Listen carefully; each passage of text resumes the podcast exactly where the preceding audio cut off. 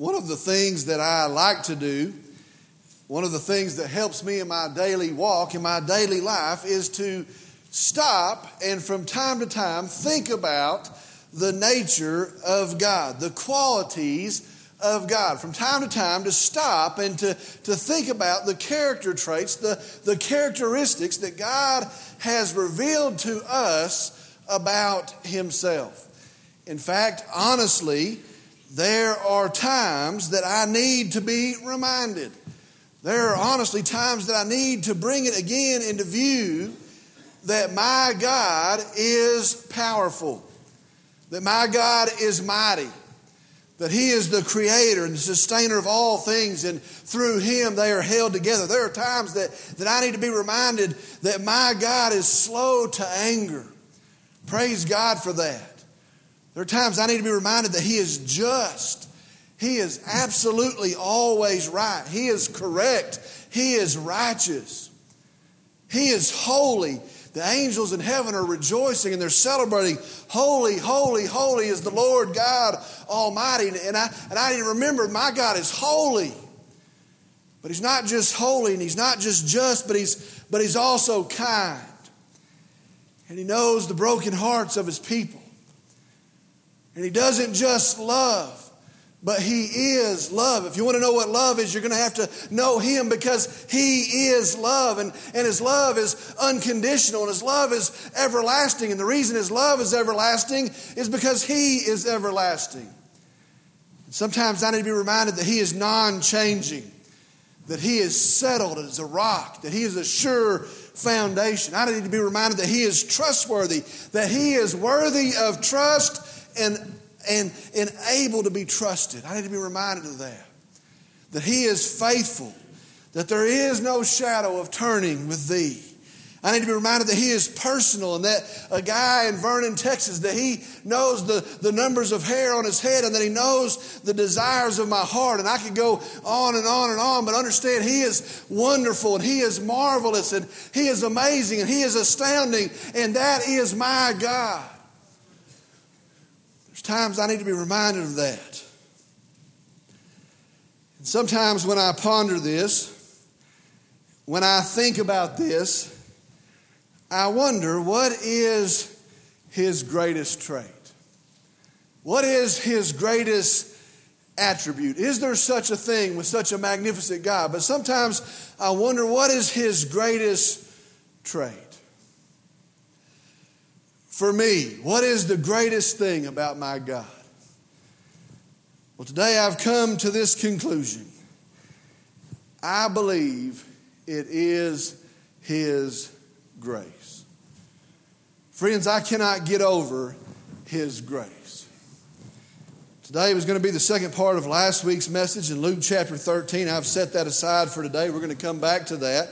Next week, we're going to observe the Lord's Supper in our morning services. And then the next week after that, we'll come back to the second part of that message. But today, I want to focus on, I want to see, I want to celebrate the amazing grace of our God. Our message today is entitled Grace Upon Grace. We're in John chapter 1. Today, we have one verse, verse 16. Grace upon grace. John chapter 1, verse 16. I'm going to ask if you would, if you'd stand with me in the reverence and the honor of the reading of God's word.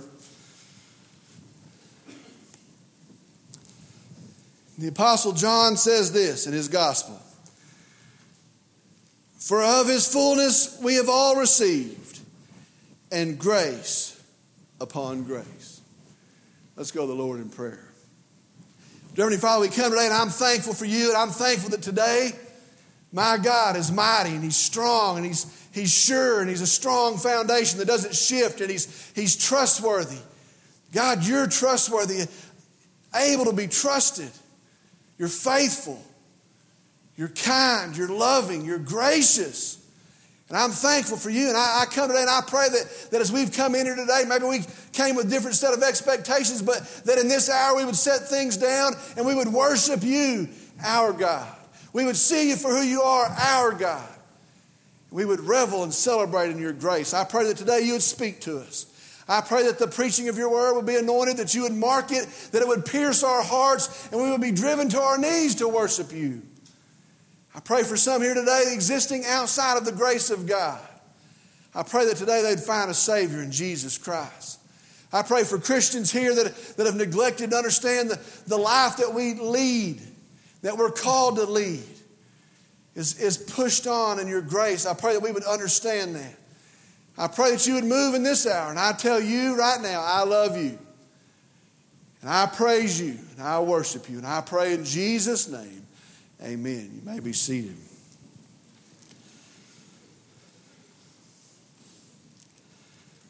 Today, our message will basically be a survey of or a discussion on this great attribute of God, His grace. And my prayer is that today, in this hour, our understanding of and our appreciation of His grace will greatly grow. And I'll tell you, my prayer in this hour is that He would be truly worshiped today as we see His grace.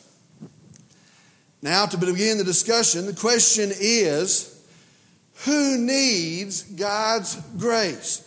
Really, who needs God's grace? And I believe this is the starting point in the discussion. You see, until you see your condition, until you see your plight, until you know your need, you truly cannot understand God's grace. And I think maybe sometimes that's the problem. And, and the starting place is this you have to understand your plight. You have to see openly and honestly your condition. And only then can you really understand God's grace. And so the question is who needs God's grace? And the answer to that is this it is those people who have sinned. It is any people, and it is all people who have sinned. Now, stay with me. Get this this morning. When I sinned, I revealed and I acted according to my evil heart. When I sinned, I earned, and I not only earned, but I secured God's wrath and condemnation of my sin. When I sinned, I rebelled against God. When I sin, I have declared, and the Bible says this, that I am an enemy of God. When I sinned, I have, the Bible says, entered into darkness. I've crossed and passed unto death. And because of sin, my future is robbed. Because of sin, my hope is gone. Because of sin, my penalty is sure, and that is mine, and that is your state as sinners. I'm afraid today many folks cannot see that.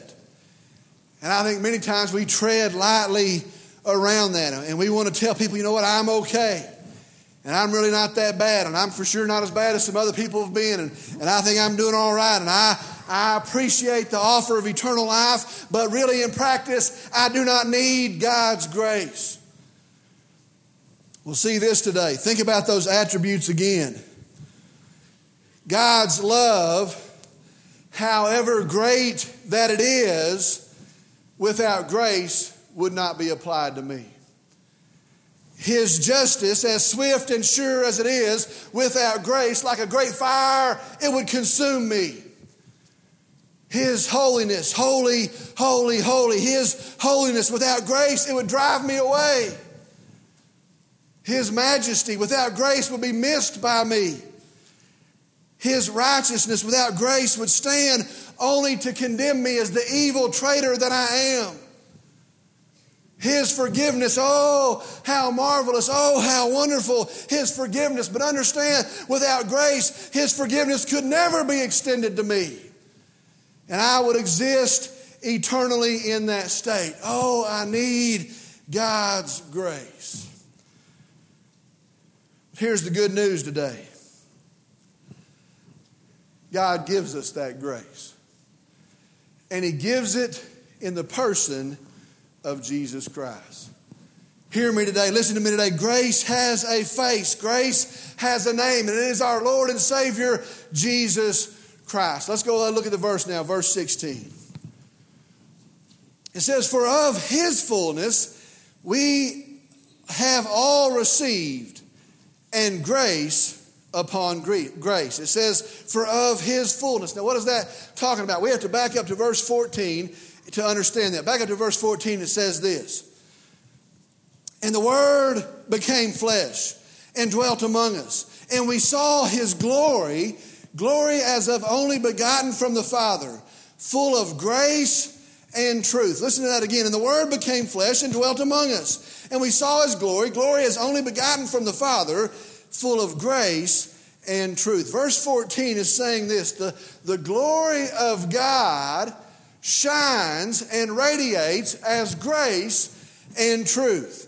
And it says that it shines and it radiates from the Word, the Logos, who became flesh. Now be, be, be clear here this Word doesn't indwell flesh, it doesn't indwell a man.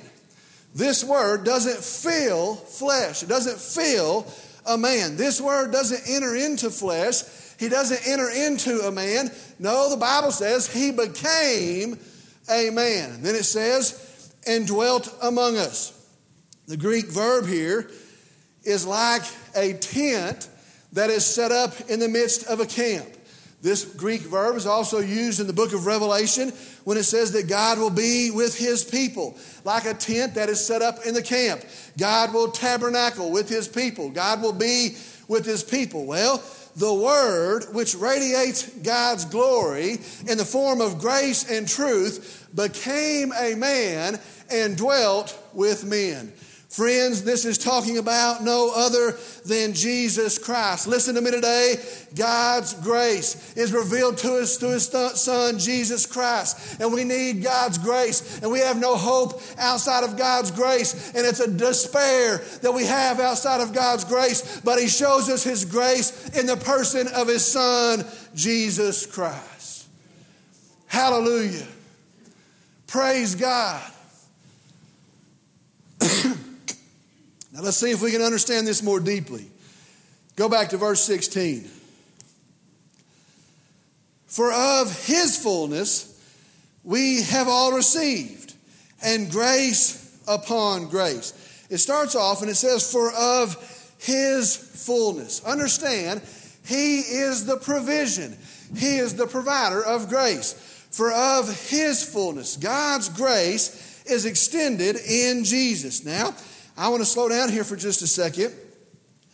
God's grace is extended in Jesus. We can, through Jesus, in His fullness, receive God's grace. That is the truth. But understand this, see this. However, it wasn't cheap, and it isn't free to Him. Think about that for just a second. In grace, the Bible says God the Father gave his only begotten Son to be despised by the world that he created. In grace, God the Father gave his only begotten Son to be cursed by the creation that he gave voice to.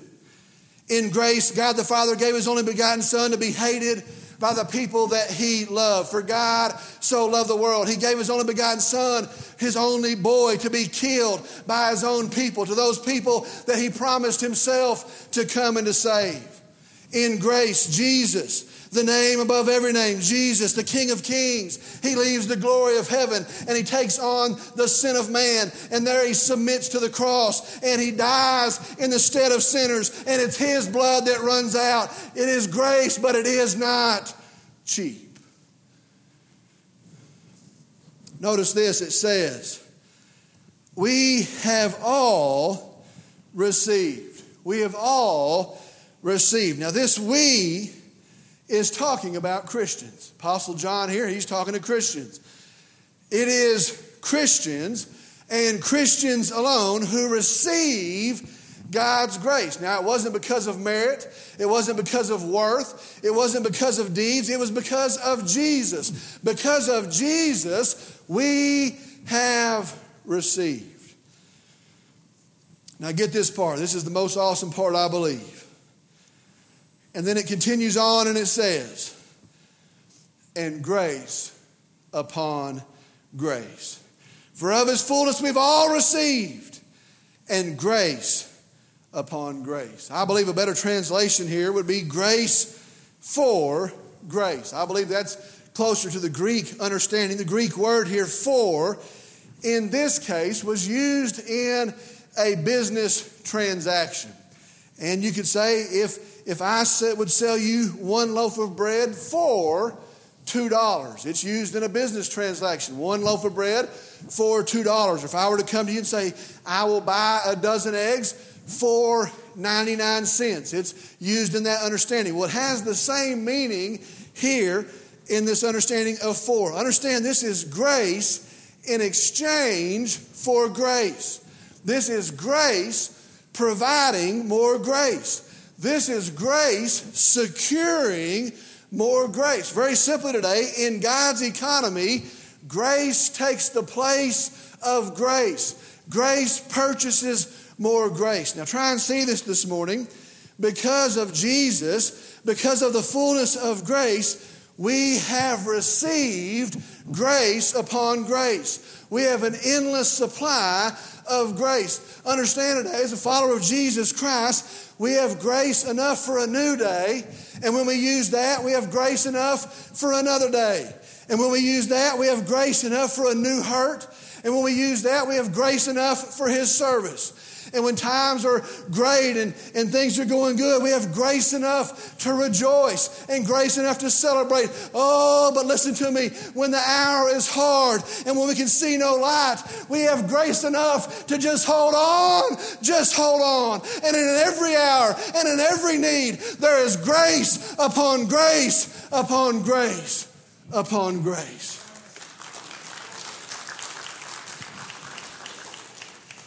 And like the waves that come washing in to the shore, there is grace without end. Grace, grace, marvelous grace. Grace that will pardon and cleanse within. Grace, grace, God's grace.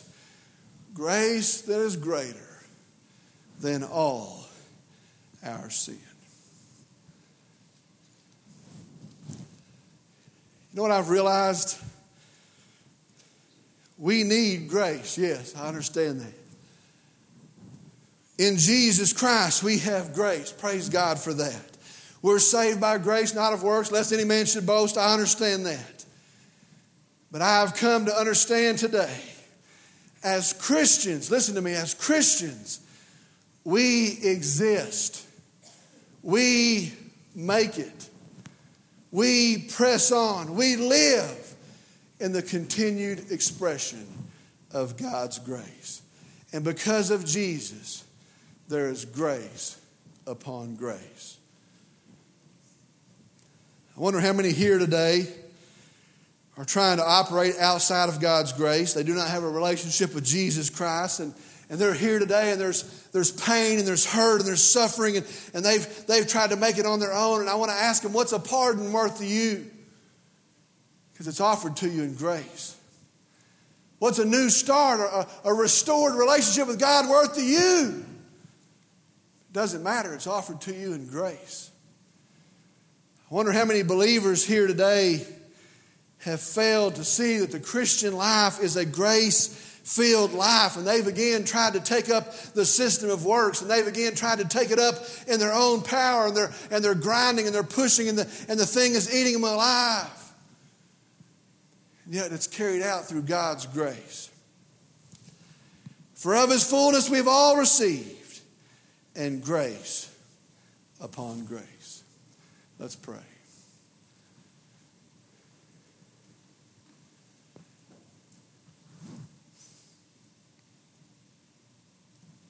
Every Father, we come. And I'm thankful for you.